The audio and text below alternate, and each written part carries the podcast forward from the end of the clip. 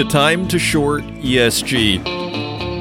All kidding aside, it is quite the divide we are seeing. Uh, the UN chief has slammed as delusional, quote unquote, new fossil fuel funding. So the divide just can't get any more deeper and it's very political, isn't it? Again, I'm joking about shorting ESG, but you know, you almost wonder though. I'd be curious to see what those charts look like. Now, as far as this energy situation, which I mean, if you ask the macroeconomists what the big issue is right now, most of them I think would almost unanimously say inflation. But increasingly, as we've kind of gone on our little journey on this program, we could see energy as the as the main driving factor behind inflation. And yes, there's supply, there's demand, and all that stuff. But as long as oil stays above $120 a barrel, I don't know how you're going to reduce your inflation. And maybe it'll happen. And maybe part of the plan is reduced demand and oil comes down. But it kind of all comes down to energy is one of the things we've kind of, I would argue, one of the things that we've determined over the course of this program uh, in the recent, you know, 20 episodes. So, that being said, I mean, this whole idea of energy and how to get it and do we need to drill is becoming a bigger and bigger issue. I mean, and I think some of the fossil fuel people, who some of them are very environmental. I mean, just like the mining industry, a lot has changed in the last 15 years. And yes, we all want an environmental world, but we have to give proper credit where credit is due in the resource extraction industries. Yes, even Exxon has done its part. And it's not to say that these, you know, companies are not emitting anything. But, you know, the resource extraction industries, mining and energy, have done a lot. And it's time that we recognize that. And I think some of the fossil fuel people who are in that area are a little taken aback at, you know, when they see the UN chief, Secretary General Antonio Guterres, saying that it's delusional to put more funding into fossil fuel. This is the UN Secretary General. And I might add, like, is this guy elected? Like, by who? By other bureaucrats? Like, so that's another thing. And so I think this, I, I think some fossil fuel people are taken aback that even at this point, again, we're looking at two euro per liter gasoline, say here in Berlin, and that's equivalent to $3 a liter and that's at $120 per barrel oil. What happens if we get $150 a barrel oil or $200 a barrel oil and we're still going to slam any idea of drilling for more fossil fuels as delusional? Uh, you know, like, yes, we have to do what we can for the environment, but we cannot be extremists about this. And as a lot of people will point out, how are we going to make this transition without using a heck of a lot of oil? So it's not like you can just magically buy, you know, as I thought uh, James Puplava on Financial Sense this weekend put it perfectly. You know, a lot of these officials, bureaucrats, people who've been, you know, working in offices their entire lives, nothing against that. I'm kind of one of those people to a large degree. They are trying to make an energy transition, the realest of real things, by mandate. And it just doesn't work that way.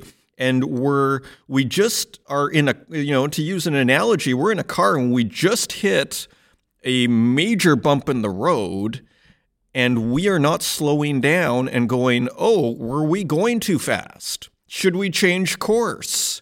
Instead, we're saying the problem is is we're not going fast enough. We need to go faster down this crazy road.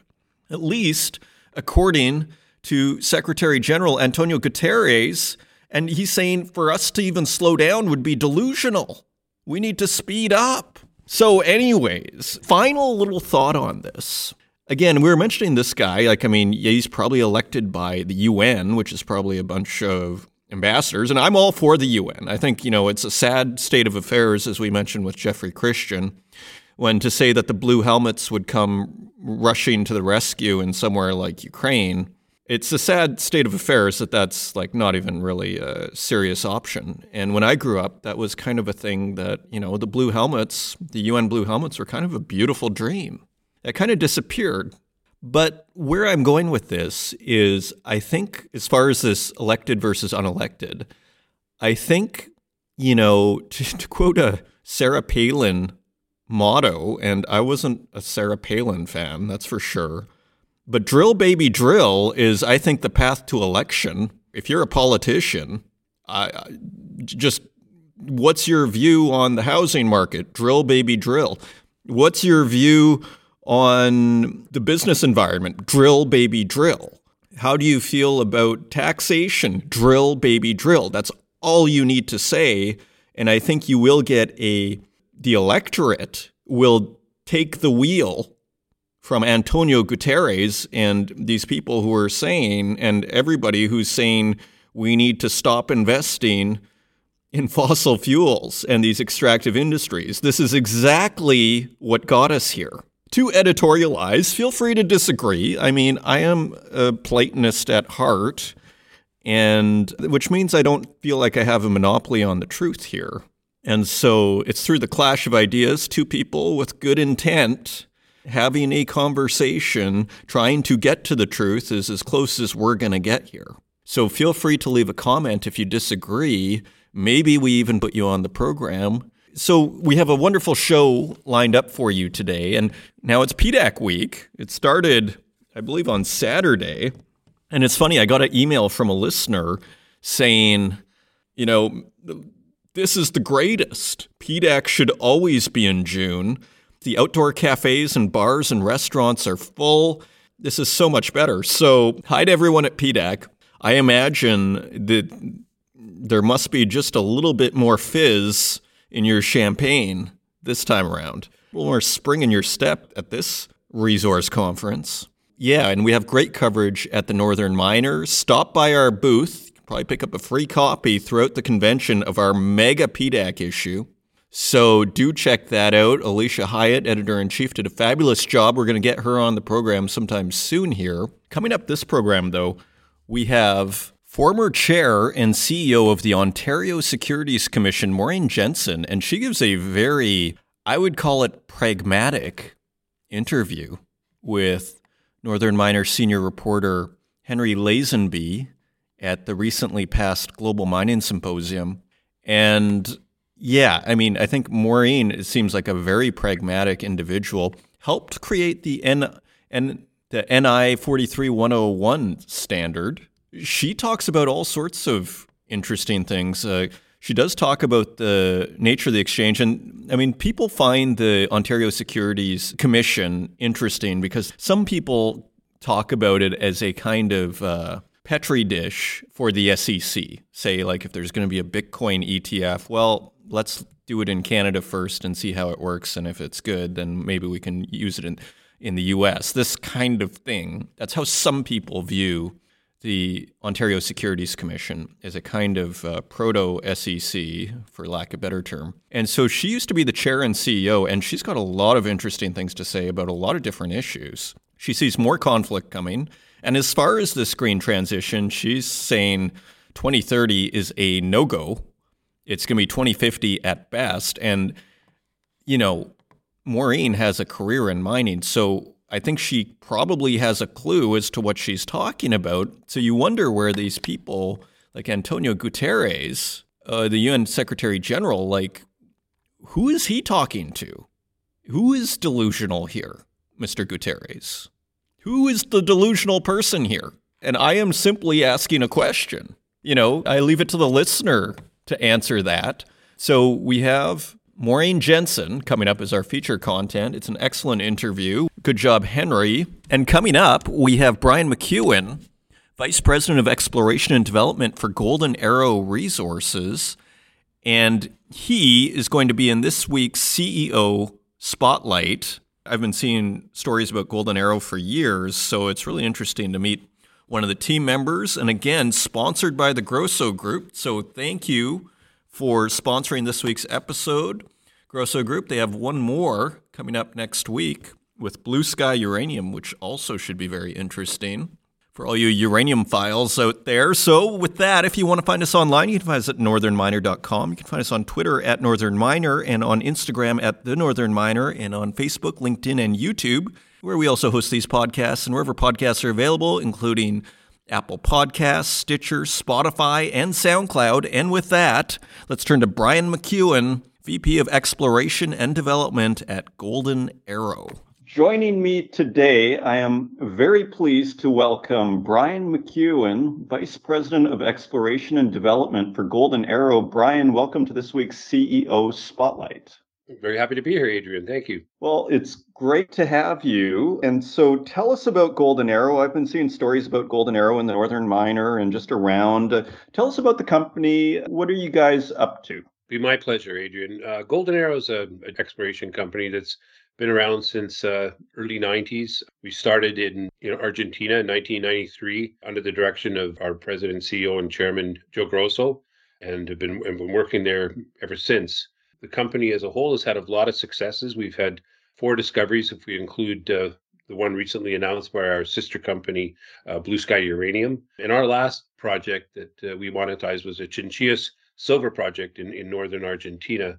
And that was a, a, very successful project for us, Adrian, because it was something that we took from drill holes into the ground through to feasibility, and then we sold it. And that mine is now in production. Eight years from drill holes to production is is a pretty impressive track record. And through that deal, in the end, we ended up selling our portion of that to Silver Standard to SSR Mining now, and that loaded up the coffers, so gave us a lot of money to go shopping for a more advanced project. And over the period of COVID and all those things, the timing was just not that good for us as far as those things go. But we were very, very busy and we kicked the tires in a lot of projects uh, in different countries. We were recently in, in Paraguay and and, and uh, we went into Chile looking for a more advanced project and we came across an opportunity that I really would like to focus on and that was our acquisition of the San Pietro copper gold project near Copiapó it sounds like you guys are very experienced, or at least, I mean, like you're saying, since the early 90s, if I heard you right there. So that's pretty cool. So tell us then, what did you find in Chile? Yeah, like I said, we looked at a, a bunch of different projects. We were already working in and around the the Copio, Copiapó area. And then we had a call that there was a, a property that was uh, available. It was a project that Sumitomo had had. They'd had it since uh, 2008. They hadn't done any work on it since 2013, and they decided they wanted to get rid of it. So we we started going through a process, and we got a call from from Sumitomo saying, you know, in fact, we want this off the books by March of next year, and and, and so we're going to have a closed bid on it. Or you want to bid? So you know, we worked on the um, our due diligence over over Christmas and whatever, and got together and we put in a bid, and we were successful. And we're very happy about that because as we went through the due diligence, you know, the, the company had been focused on evaluating this as a, a copper only player. It, it, appears from what we, we could find. They, they drilled 30,000 meters all in one area. They were getting some pretty low grade copper, nothing to get really super excited about. And there was some low grade gold and, and stuff. And and then and, and then it, it, was parked. When we went in and we looked at the, the, the project, we looked at the project immediately to the east which is the Santo Domingo mine that's being developed by Capstone. And then on the west of us is the Manto Verde mine, which is owned now by, by Capstone. So we've actually got 18,000 hectares between the two mines. And uh, the grades that we were seeing in the in the drill holes at San Pietro were very similar to the grades that they were mining at uh, or planned to be mining at Santo Domingo. What was really interesting was that the, difference the cobalt made in the in the process at Santo Domingo. In fact, they went back and redid the feasibility with the cobalt circuits recovering the cobalt. And now that project's uh, being developed and it's being built as a copper cobalt project. And when I come over and look at our project at San Pietro, ah, we've got some pretty high cobalt grades. Actually, the drill holes show it to be some very, very good grades. And with cobalt trading right now at you know forty six dollars a a pound, it adds a significant component to the to the economics. And so we started looking at these things and putting together, and we said, well, you know, we've got something pretty significant here, not only on the copper gold resource, but we went back in, we started to play with the cobalt numbers and even the iron numbers. The iron numbers had been ignored. So we've got this iron oxide copper gold project, this IOCG project with high cobalt grades, and we're sitting in the middle of um, between an operating mine and a, and a mine that's being developed, which already has a, about a billion tons on the books, and and we're right right in the middle of that. And um, you look at Copiapo is uh, is probably one of the best mining destinations there, there is in the world. I mean, we've got world class size mines there, Candelaria, the Mantoverde, and, and and others. We're very close to the coast. You've got ports, you've got a desalination plant, you've got concentrate pipelines, you've got the power goes right over our property. So when you when you think about kind of location, location, location, this is, it doesn't get better than this. And then we just happened to be in the right place at the right time when you know we this this project came available to us. Uh, so we're we're very excited to to get on the ground. We've just hired uh, some team members and and get going on that project. But uh, very excited to get going on that. We we re- really think this is a this is a this is a good one. It sounds like it's full of potential. And my favorite mining word is probably closology. And it sounds like you got the closology going on. Okay, so you recently uh, sealed the deal on this then. And it sounds like you've done some drilling. We have not done any drilling. We inherited a database of about 30,000 meters of drilling and a lot of geophysics. I mean, Sumitomo and, and Teck, they they did they gathered a lot of information. The database is really good place for us to jump in and, and start. Uh, didn't mean to cut you off. Sorry. No, not at all. Thank you for clearing that up. In a sense, that's why I say these things, just so we can be super clear on on what the situation is. So, so then I was about to ask you then. So, where are you then on this project? In a sense, what's coming up, and I guess what's coming up in the near term, and then I guess more to the mid to long term. Like, where is this going? Well, a project this size and and what we're planning to do requires a fair bit of infrastructure. So we've had to hire some Chilean geologists and project managers and and vehicles. And so we're we're going through all that logistic stuff right now. We found some inconsistencies in the in the drilling and some things that might have been missed in the GF. So we want to go back and make sure we understand every single thing about the the database. Once we we we, we do that and collect the surface information, then we're we're, going to be delineating drill targets and there's an area they calculated a resource in, in the past that it's not 43101. I prefer not to talk about it, but we want to prove up that that resource. We want to be able to see where what else we can add in in other areas and uh, you know we're just pedal to the metal right now to get going on on here and we're you know on the ground there now and we should be able to have pretty regular flow of information coming up in the in the next few weeks and then go from there. Right so i guess the first thing is kind of consolidate all the data and then you're hiring some people and are you going to drill? I, I, assume. We've actually already got a, a 40000 meter drill program that's been approved by the board and that we've already got the money to pay for that and you know we, that'll be to delineate the resource in the on the eastern side near the Santo Domingo mine, and to check out all, all these other areas where there's there's just so much smoke. I think that we can put together something significant. Yeah, I mean, there's just so much excitement in the natural resource space right now because it does seem like there's just not enough to go around. And for you guys to get a deal like this in this kind of environment really is I don't know if coup is the right word, but it's uh, it's a pretty amazing thing. Now, have you guys? I mean, again, you've been around for a while. You sold, I think, a previous project you're saying to Silver Standard. Are you at the point where you're even thinking of what an exit looks like? Do you build the mine? Do you JV it, or are you simply like one step at a time? Let's see how great this is. It's an excellent question. What we want to do is is try to repeat the success we had at at Chinchillas, where we went in and we we've got a very very strong technical group. Is to be able to go in there, discover and prove up something significant, and then continually add value. We're very strong on the engineering side and have people take notice, and then we're going to keep barging ahead. But you know, we're a junior company. We we prefer to be able to sell that or have some kind of a streaming thing or joint venture or, or something bring someone else with deeper pockets. And but I, I i know for a fact that we're already getting a lot of attention from people from the questions i get asked. So i think there'll be a few people watching us. Okay excellent. So just in closing here and you probably already answered this somewhat but what's the takeaway for investors? Well, I think the takeaway for for investors is, you know, this is a group uh, that's been around for a fairly long time, a good solid reputation. They've done this before. We've got reconciled experiences, strong technical people, business people, uh, M and A people. You know, we're we're a little bit different than a lot of junior companies that way. We've got money in the bank, so we're not going to be out raising money and, and diluting the shareholders. So we've got money to go forward, and we've got you know a great project. And and we've spoken all about San Pietro and the path that that's on, but we've we've also got other projects. We've got um, other things that we're looking at that are, you know, we're still doing, but we're just trying to keep our focus on our on our flagship project. And we have this other value stream, I, I call it. And, and because we have this large portfolio of projects in in Argentina, we've been joint venturing those with other companies. So we've joint ventured three of those projects right now, and that's other people spending money on our projects that we will get, you know, the benefit if anything is discovered. And, and the one we announced last week has really been getting a lot of attention. We signed a deal with a company for our Magote project.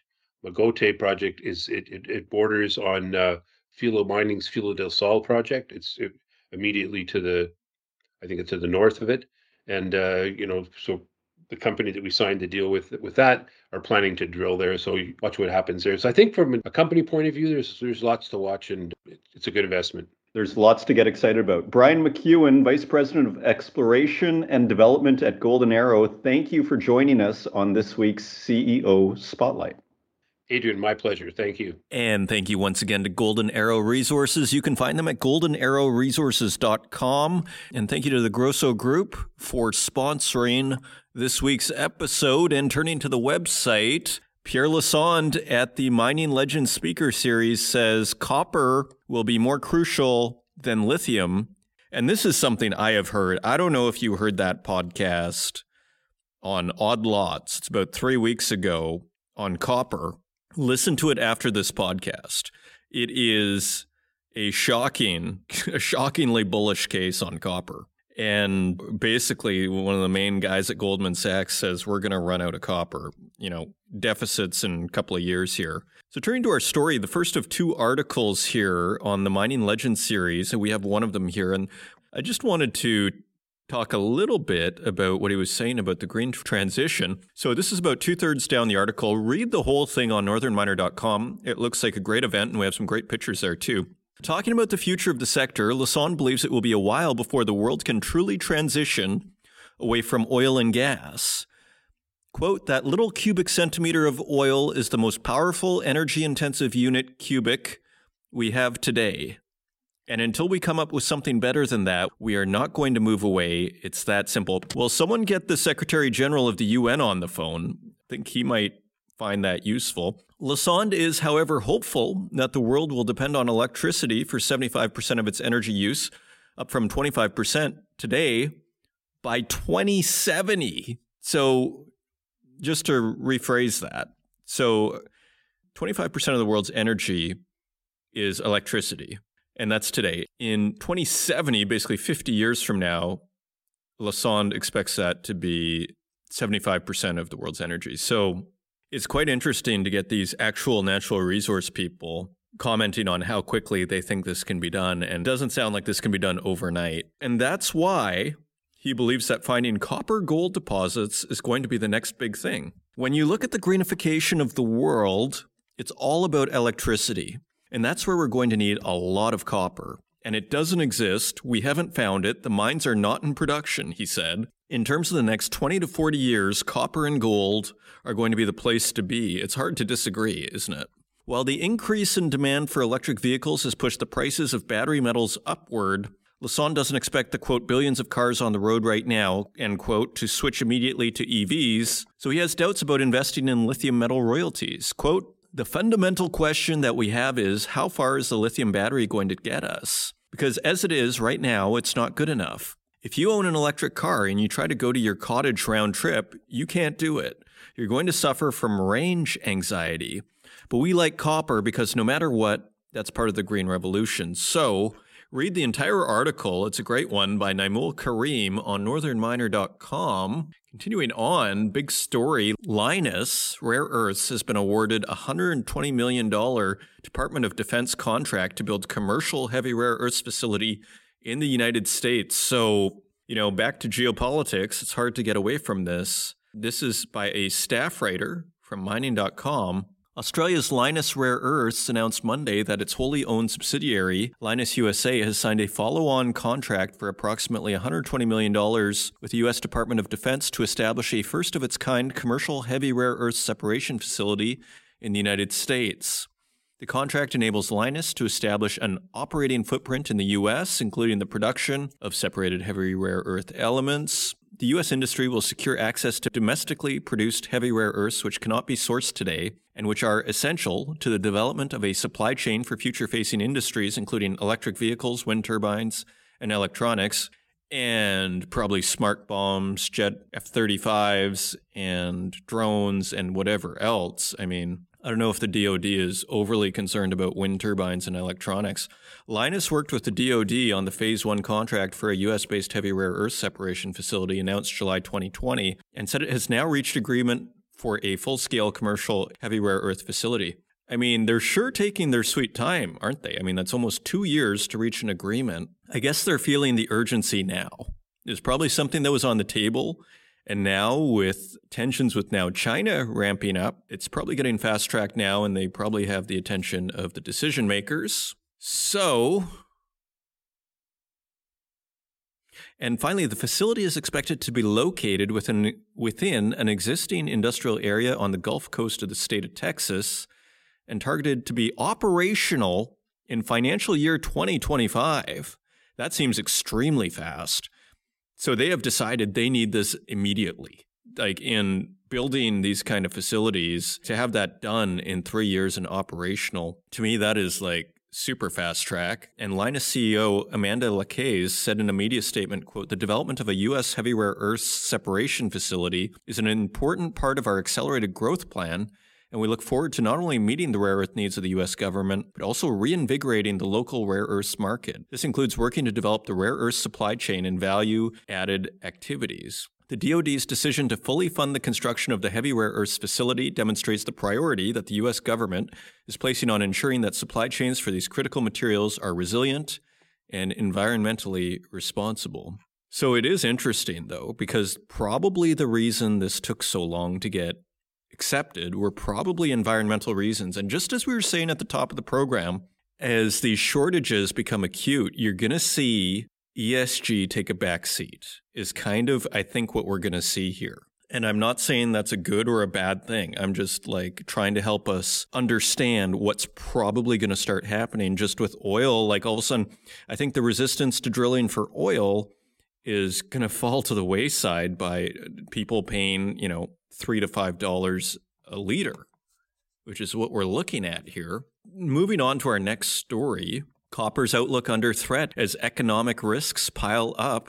And this is by Bloomberg News via mining.com. Copper is under assault from various risks that threaten to undermine the prospects of the key metal needed to wean the world off of fossil fuels, according to CRU Group's Vanessa Davidson. Threats include the possibility of lower GDP or industrial production triggered by geopolitical risks, high inflation becoming more embedded in the economy, or the effects of COVID 19 lasting longer than anticipated. And those numbers are starting to go up too. Other near term risks include slower than expected take up of green technology, more scrap availability, as well as substitution and reduced use of the industrial metal. Copper fell as much as 2.3% Monday on the LME, the most in a month, as commodities tumbled alongside U.S. equities on increasing worries that Federal Reserve interest rates will plunge the economy into recession.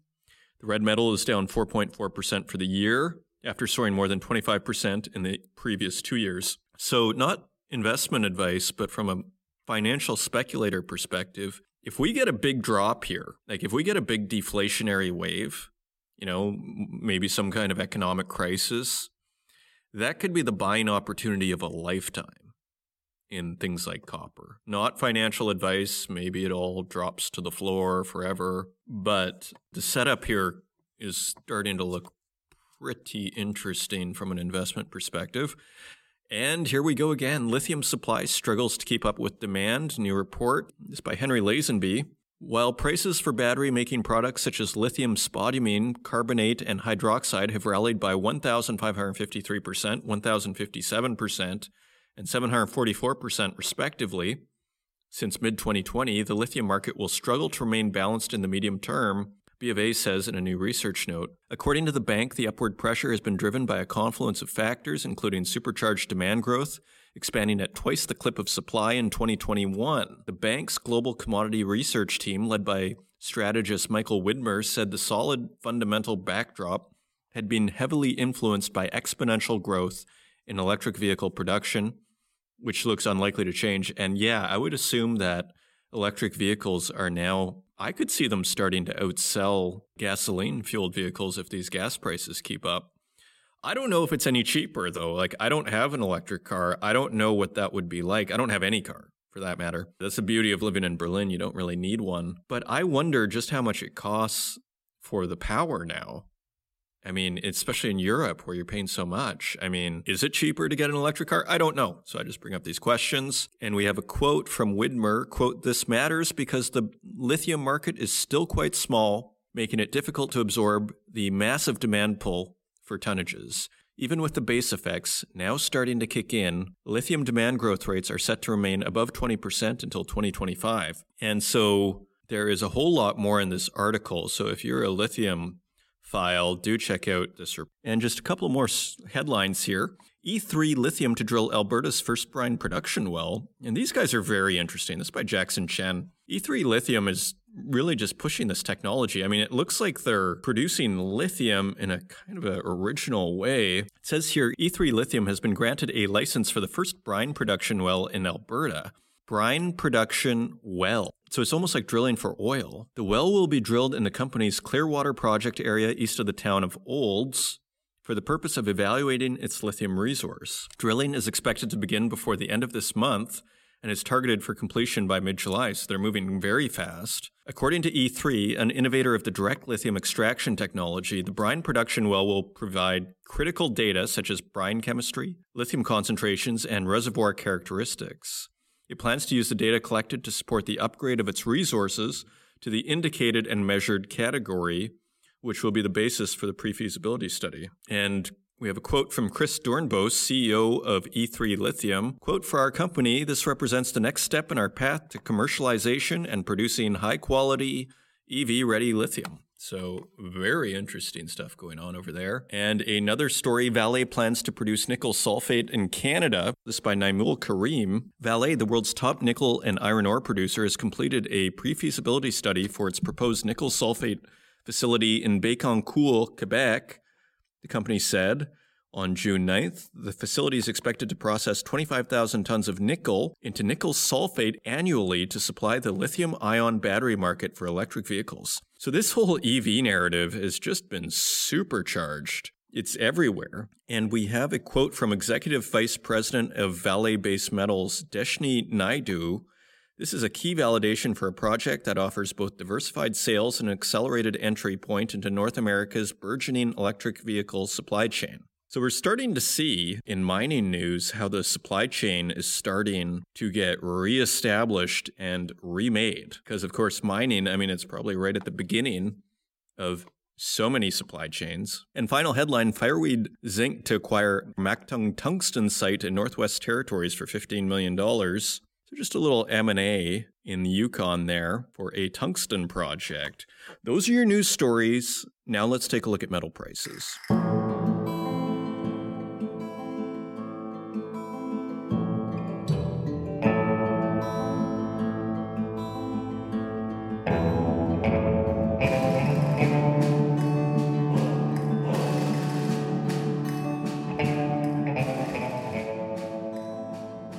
And turning to metal prices, something we haven't talked about is what's happening in bonds.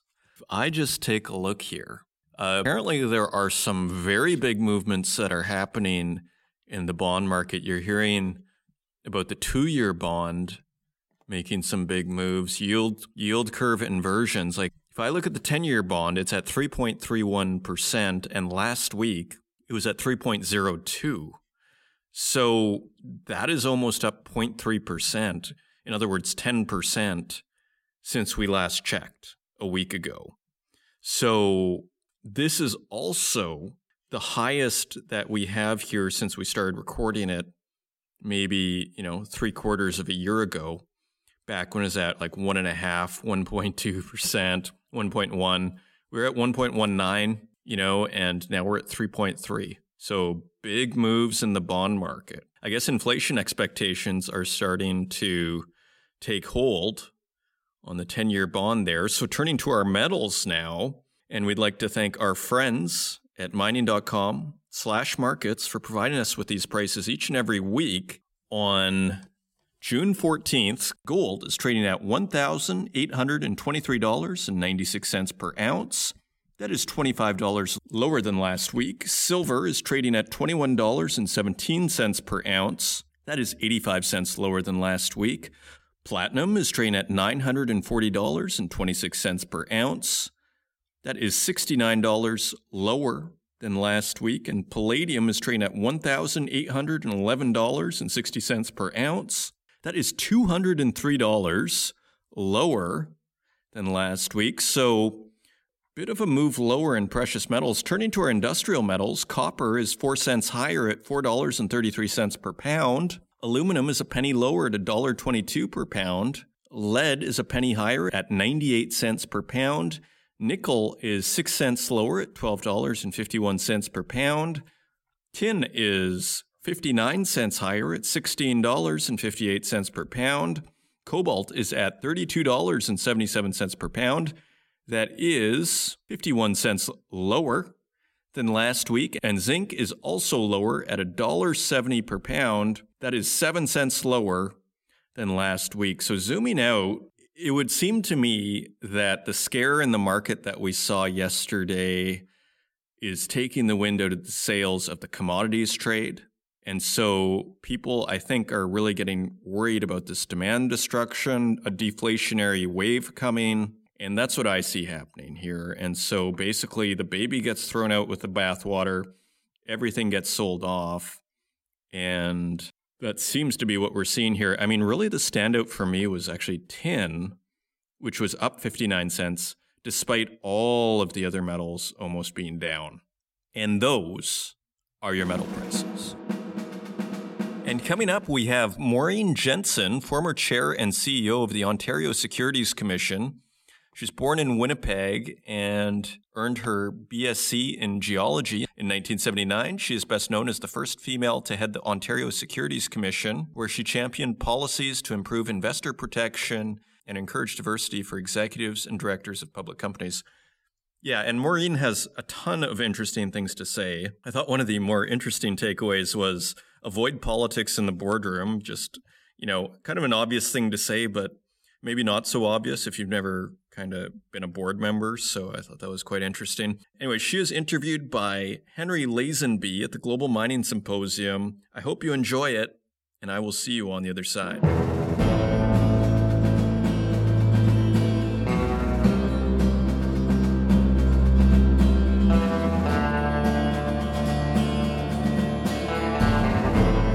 Great pleasure to introduce our featured presentation today with Maureen Jensen. Maureen attended the University of Toronto, where she earned a BSc in geology in 1979.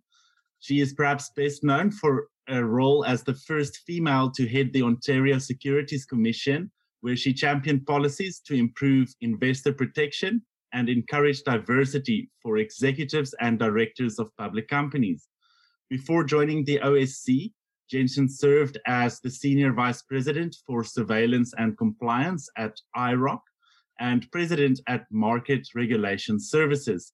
She also held senior positions at the Toronto Stock Exchange, including Director of Mining Services during the aftermath of the Bre-X scandal. Interestingly, she was a TSX member of the Mining Standards Task Force that laid the groundwork for National Instrument 43101, that standard obviously became a globally recognized disclosure standard for mining projects. We'll leave uh, the, her long list of accomplishments at that. But uh, there is uh, certainly, these are not uh, the only in her distinguished and successful career. Maureen has received broad public and industry recognition for her many achievements, including being inducted into the Canadian Mining Hall of Fame later this year. Welcome, Maureen. It's a great pleasure to have you join us today. Well, I'm thrilled to be here. Thank you for having me. All right.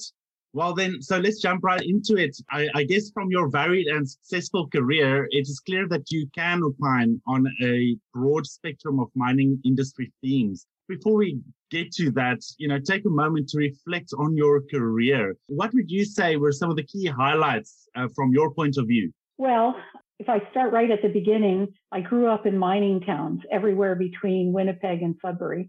And uh, my dad was a mining engineer. And when I went to university, I, uh, I decided I'd take a, a geology course. And uh, by Christmas time, I was, that was it. I was going to be a geologist and my mother cried for the rest of the four years. She wanted me to be a doctor, of course. But I, I would say that I started out in uh, exploration and I had some incredible mentors. I was lucky enough in the mid 70s to have a female boss in the bush camp that I was working in with a lot of women. And so I never thought that I couldn't do anything. But, you know, it was tough for women at the beginning. But let's say I went, uh, I worked underground as a beat geologist and then as a mine geologist and then chief mine geologist. I worked with a mining contractor. So I've done uh, all kinds of uh, things like, um, you know, raises and drifts and worked uh, underground. I've worked in a, uh, in excavating a large hydro tunnel. Mm. I worked all over the, uh, North America and Central America and South Africa. And I will say that mining people are just amazing. You know, Anthony was just talking about mining geeks. Mm. Well, that's that's what happened in our family. I'm married to a mining engineer, and at some point, our kids said, "Mom and Dad, no more mines. We're not going on mining holidays anymore." So, uh, I, I, yeah, mining holidays. Yeah. yeah. and then of course we went through Bre-X. Yeah, and uh, I just I thought it was really time that we had a better mining standard in Canada. And so started working on that. And that led me to looking at regulations of all kinds and uh, led me to being in, in the financial business for over 20 years. Mm. So it's been, it's been quite a ride, but I've never left my mining roots. I've always advocated for mining because it is the best business in the world. Right, right. Well, uh, with that, we can conclude this conversation, right?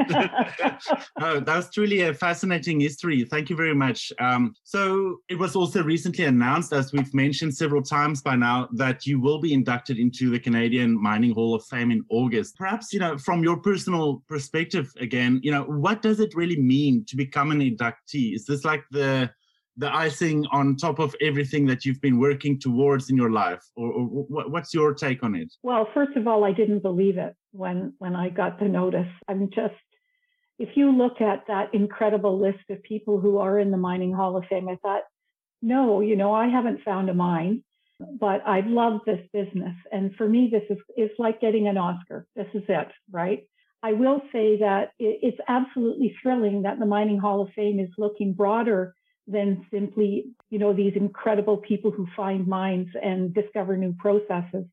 Mining is a is a life. It's mm-hmm. it's a calling.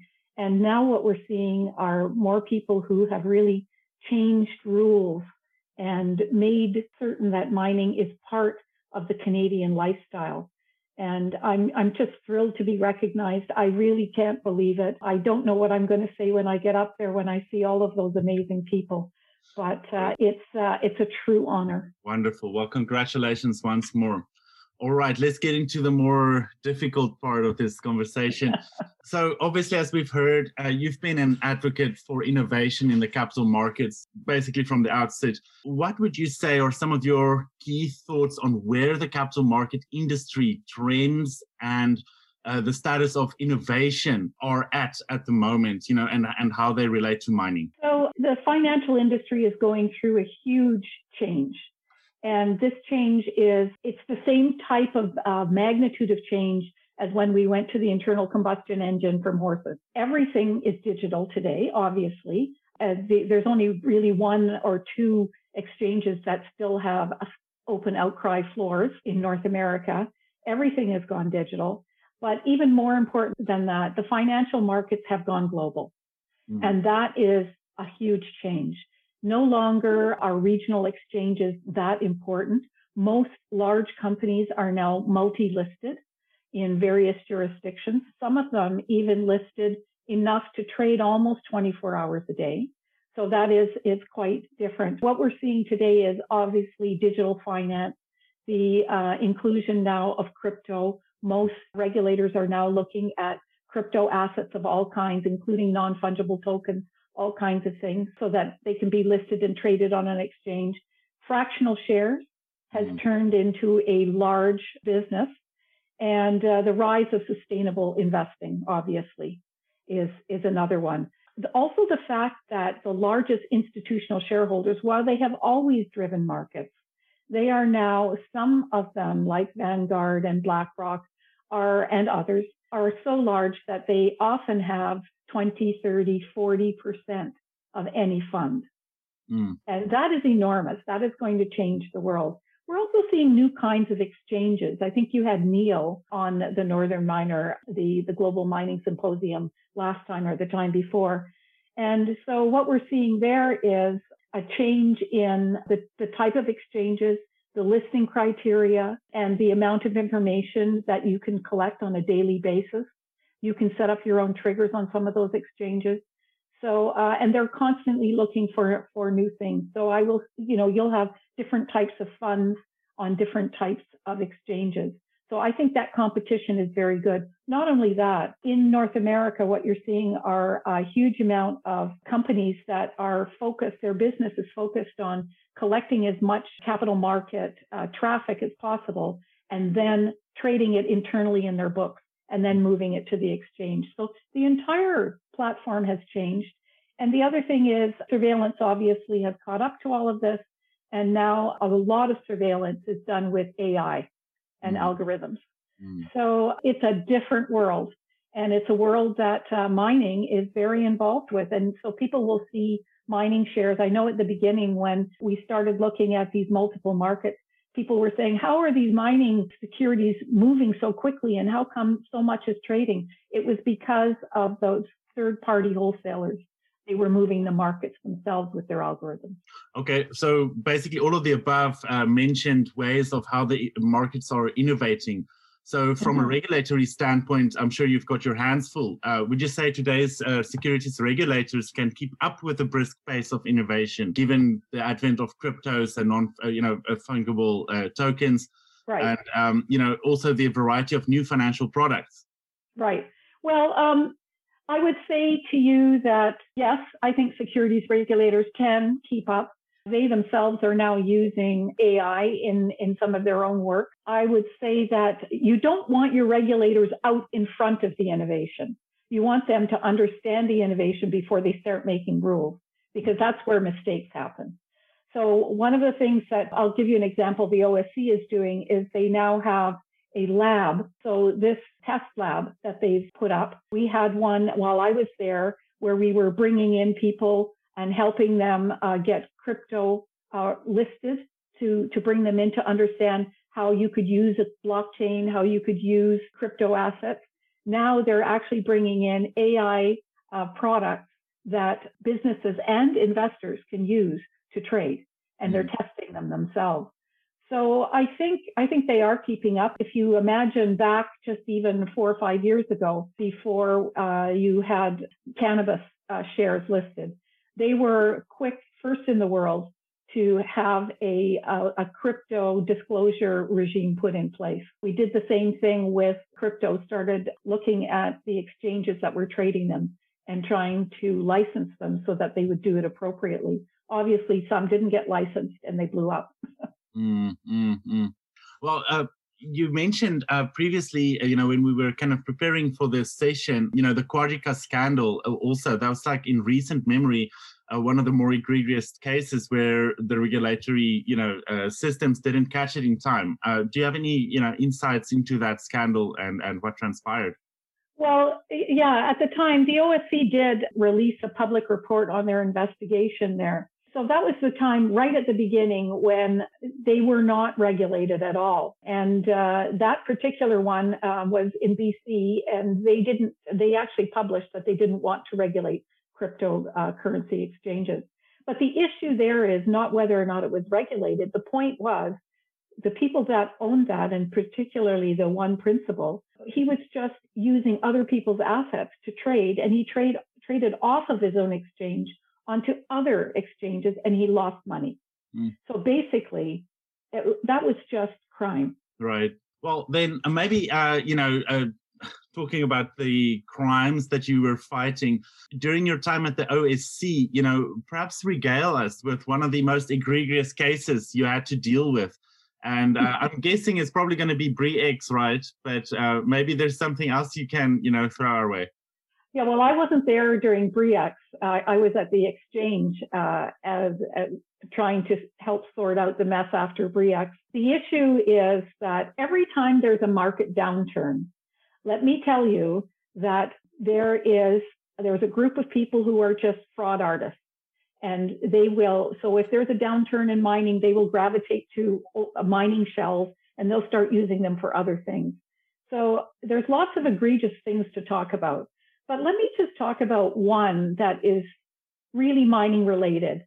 And it's it's not the, the most egregious, but it, it's a good example of what not to do. How about that? Yep. So this this is Katanga. Katanga ended up paying something like $35 million in fines for what they did. And essentially, Katanga was a, uh, a small company that, that Glencore had vended in uh, a property in the DRC. And it was obviously a cobalt and property right.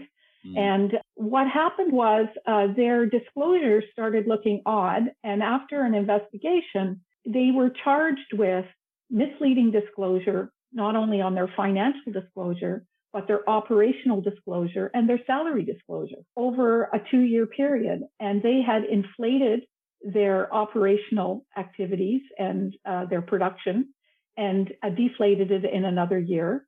They had independent directors who were actually sidelined, and the Glencore directors were actually running the company without telling the independent directors what was going on. And uh, on top of it, they were being investigated for bribery and they never disclosed it. Mm. And so here's a, a good example of uh, a company who raised a significant amount of capital in the Canadian capital market, but it was being run as if it was a private company within Glencore. And this is something that a lot of small companies face when they have a very significant shareholder. Now, this shareholder overreached dramatically, obviously, uh, and did the wrong thing. But many small companies face this when you have a significant shareholder. So be mm. careful, fully disclose, and even if the disclosure is uncomfortable for your main shareholder, it's something that you must do. Yeah, yeah. All right. Well, thank you very much for those insights. Okay, let's switch gears a little. Uh, drawing on your varied boardroom experience, you have encountered working, you know, with people in different settings in Australia, South Africa, the USA, and of course Canada. How does one effectively overcome cultural barriers to, you know, effective mining administration? Well, I'll start. The first thing is don't talk politics in the boardroom. That's bad. but uh, so, well, one of the things that I've found, um, and I've been sitting on boards now for uh, almost 30 years. And one of the things that it is absolutely important to have are different voices around the table with different experiences and different backgrounds. Uh, you never know where your next big risk is coming from. And certainly today, we know that there are a lot of big risks out there. The worst travesty, I would say, is a wonderfully operating company that hits a risk and they take the wrong decision because everyone in the boardroom has the same view. Mm. So I think broad experience is, is really important. You know, some of the, um, I'll just give you one from the headlines in the last few years. Uh, Theranos, that's a good fake it till you make it, right? They pretended that they had something and yet, everybody on their board, none of them had any pharmaceutical or scientific experience. They were all ex government people. Another good one is Equifax. Do you remember when Equifax lost all of that data? Yes. Um, and, uh, you know, it, it, they lost the financial data of over 40% of US citizens. And on that board, they did not have a single IT person that knew anything about privacy or data protection or IT. Mm. So there's a good example, you know, two good examples of what you really need. You need to, you think about where mining is going in the next decade or so. We're going to mm-hmm. have a lot of ESG oversight. So you need people who, uh, and, and it's a digital world and it's a global world. So if you're doing business in Chile, you should kind of have somebody that understands that world if you are doing, you know, your supply chain is coming out of, for example, China, you should understand what's going on there. You know, uh, there, there's just some terrible examples where, where companies have just not understood what they were moving into. And I will tell you right now, certainly in the financial world, if you don't have somebody on your board that understands AI and digital finance, you're in trouble. So I would just say to everyone, understand your risks understand your technology and understand the changes you need to make in the next decade and make sure you have some board members that do that. Yeah, yeah. Well, keeping it around the uh, boardroom table, you know, have you seen more diversity creep into executive circles? Or uh, how would you gauge boardroom diversity in, in mining today? Do you think the laggards are perhaps missing out on opportunities? Well, I, I think I think they are. What I'm finding, well, now the, the data shows that about a third of board seats are held by women, but almost all of them are old white women like me. And so uh, we're starting to see more and more diversity come into the boardroom. I, I would say to you that uh, some of the biggest diversity that I've seen has come in through IT experience. And because many uh, IT folks have come from other places and uh, they're usually younger. And so it's a more diverse work workforce. I would say that still in mining, obviously at the CEO and senior executive level, there's few women, but that's also changing. And part of that is the younger boomers. There were more women in mining to start with at that, you know, at the entry age 30 years ago. And so you're now seeing, uh, seeing that change, but you don't need to have mining, like people from the mining side. You see a lot of lawyers, a lot of accountants, a lot of uh, engineers, and th- there's lots of women there and there's lots of people of, of different backgrounds. The other thing is mining is a global business. And so people are now trading around their executives. And so executives are on the move. So you're seeing more diverse, you know, C-suites. All right. Well, happy to hear those positive trends that you're pointing out in that regard. But, so, but those that aren't diverse are very visible. Right. Yeah. And I, I guess that ESG principles are, ex- are, are exposing them for what they're doing, right? Yeah, not just that. They're, they're missing out in the talent war. If mm. people can't see that they have the ability to move up in an organization, they self-select out. So if everybody at the C-suite is, you know, 60 years old and male or 60 years old and female and blonde, whether it's real or not, then they will say, I don't look like that. I don't see a path for me. Right. It's an important point, trivial as it might seem. Yeah, yes, exactly. Yeah. It, it's those visual cues that get people to stay or go. Very interesting. Okay, well, talking about missed opportunities, do you think that the net zero imperative holds an opportunity for the industry to reinvent itself? And uh, from your point of view, you know, how can the industry capitalize on cutting down emissions, you know, while still turning a profit? So that's kind of a broad topic there. But uh, what are your right? Well, first of all, the net zero uh, transition, as we as everyone is, is calling it, it's going to be a longer transition than everybody is talking about. You know, net zero 30, mm, uh, 50, maybe, maybe longer. But uh, yes, in mining now, new businesses that are coming on stream, new operations, they need to think about what's the length of time that they have. Can they move to fully electrified now?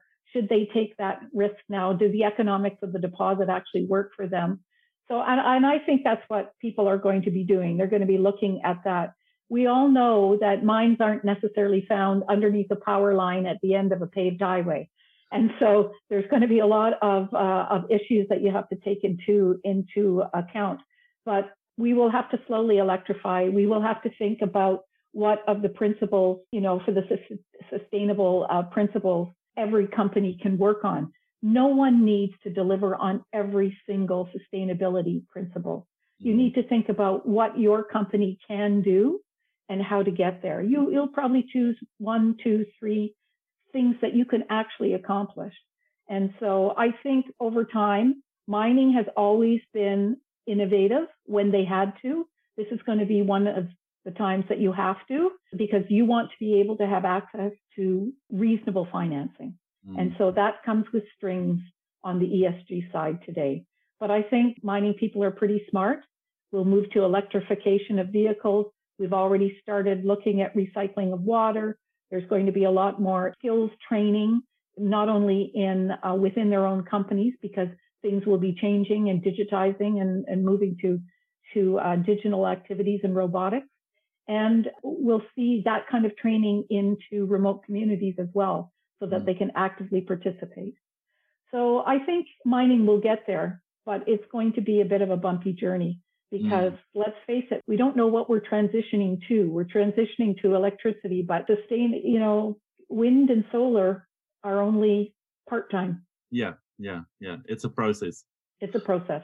Well, so uh, you've peppered uh, your previous comments uh, really with, uh, you know, what I want to ask you next. So it's a nice segue of sort, but I hope you've got more things to say. So, you know, uh, what would your biggest piece of advice be to companies currently navigating the green revolution? You know, it really presents a myriad of challenges, as we've already heard. You know, it's it's a lot hinges on innovation, uh, creating new winners and losers. Um, you know, mm-hmm. from your point of view, what's the biggest piece of advice that companies can benefit from? Well, I wish I was brilliant. I just want to tell you that, I mean, we all know the world's changing, right? And it's changing on the macro side. We're going into a period of instability. We're getting into a world of two solitudes, Russia and China on one side and the rest of us on the other. That is going to change everything. Uh, we've already seen what it does to the oil and gas price. Also, oil and gas hasn't been, they haven't been exploring much lately because of the price changes a while ago. And the fact is, there's not a lot of people uh, financing them for that. So what we can see is we're going to have oil prices move up. Digital growth, we talked about that. The other thing is on the last map, and I just want to say is we're getting out of the boomer time and we're going into the millennial time. Mm. Fewer workers, fewer people who've been involved in the mining business. So there's going to have to, there's going to be a war for talent. There's a war for talent everywhere. There's going to be a big one in, in this particular business. So I would say that, you know, for mining, I would suggest that the most important thing is really focus on your risks. And if there's a way that a sustainability guideline or goal can help you address a risk, use it. Focus on what you can do. Don't focus on happy talk. Mm. Really, really focus on what you can do. You're going to have to have a more diverse workforce. You're going to have to train more. You're going to have to look at how you can interact with your communities better. And I would say also, given what's going on in the macro side, really think about diversifying your supply chain of key products that you need access to because we're going to have we're going to have um, armed conflicts, I think. And that's a, a scary thing to, to say. But ultimately, what I see is, you know, 100 years ago, what miners did and what we do today and what we're going to do in 100 years. Mining will always be needed. You're just going to have to really focus on how do you get the social license to do that. And you do mm. that by being a good corporate citizen and uh, having well trained people who love working for you. All right. So uh, something that I've picked up uh, recently at industry conferences like the Indaba and at VRIC is that uh, you know there's this incredible need to create to find and develop new deposits of critical minerals metals mm-hmm. that we need for the new industry but uh, a, a, recurring theme seems like uh, to me is that ESG principles is like uh, shining a new spotlight on grassroots engagement between miners and communities. Have you picked up that there is a renewed sense of urgency to really create meaningful engagement with communities and a, a you know establish a just sharing of the mineral wealth uh, with these communities? Is that something that you're seeing more uh, relevant these days? Yes, I, I, think what's happening is uh, whether you're looking at a grassroots exploration project or whether you're doing a bulk sample or even starting a mining project, what's happening now is that more and more of the communities, they want to understand how is this going to benefit us? Not just, yes, we want a job, but more than that, how is it going to benefit us? And quite frankly, this has been around and happening for over 50 years. What the problem is, I think, is the difficulty of getting anything permitted. And that is, it's, I don't think that's with the communities. I think that's with our government. And, uh, and I think it's with governments everywhere now. Mm-hmm. Um, and so people have to understand the importance of mining. And I think they're forgetting that. I think people do forget that if you can't grow it, you have to mine it. I mean, where do they think plastics comes from? Where do they think, you know, it comes from, from oil? Where do they think uh, everything that they use in their cell phone? It comes from mining. Mm-hmm. So I think that is a problem. And until people understand that you can't just stir it up in a chemistry pot, right, uh, right. you have to actually mine it. I think there will be a better understanding for that. But right now, our governments aren't helping. Yeah, so yeah. we really need to lobby for that. Right. Okay. Thank you very much for your time today, Maureen. That was the most informative discussion. Thank Maureen you. and Henry, a wonderful conversation. Thank you so much, Maureen. Thank you.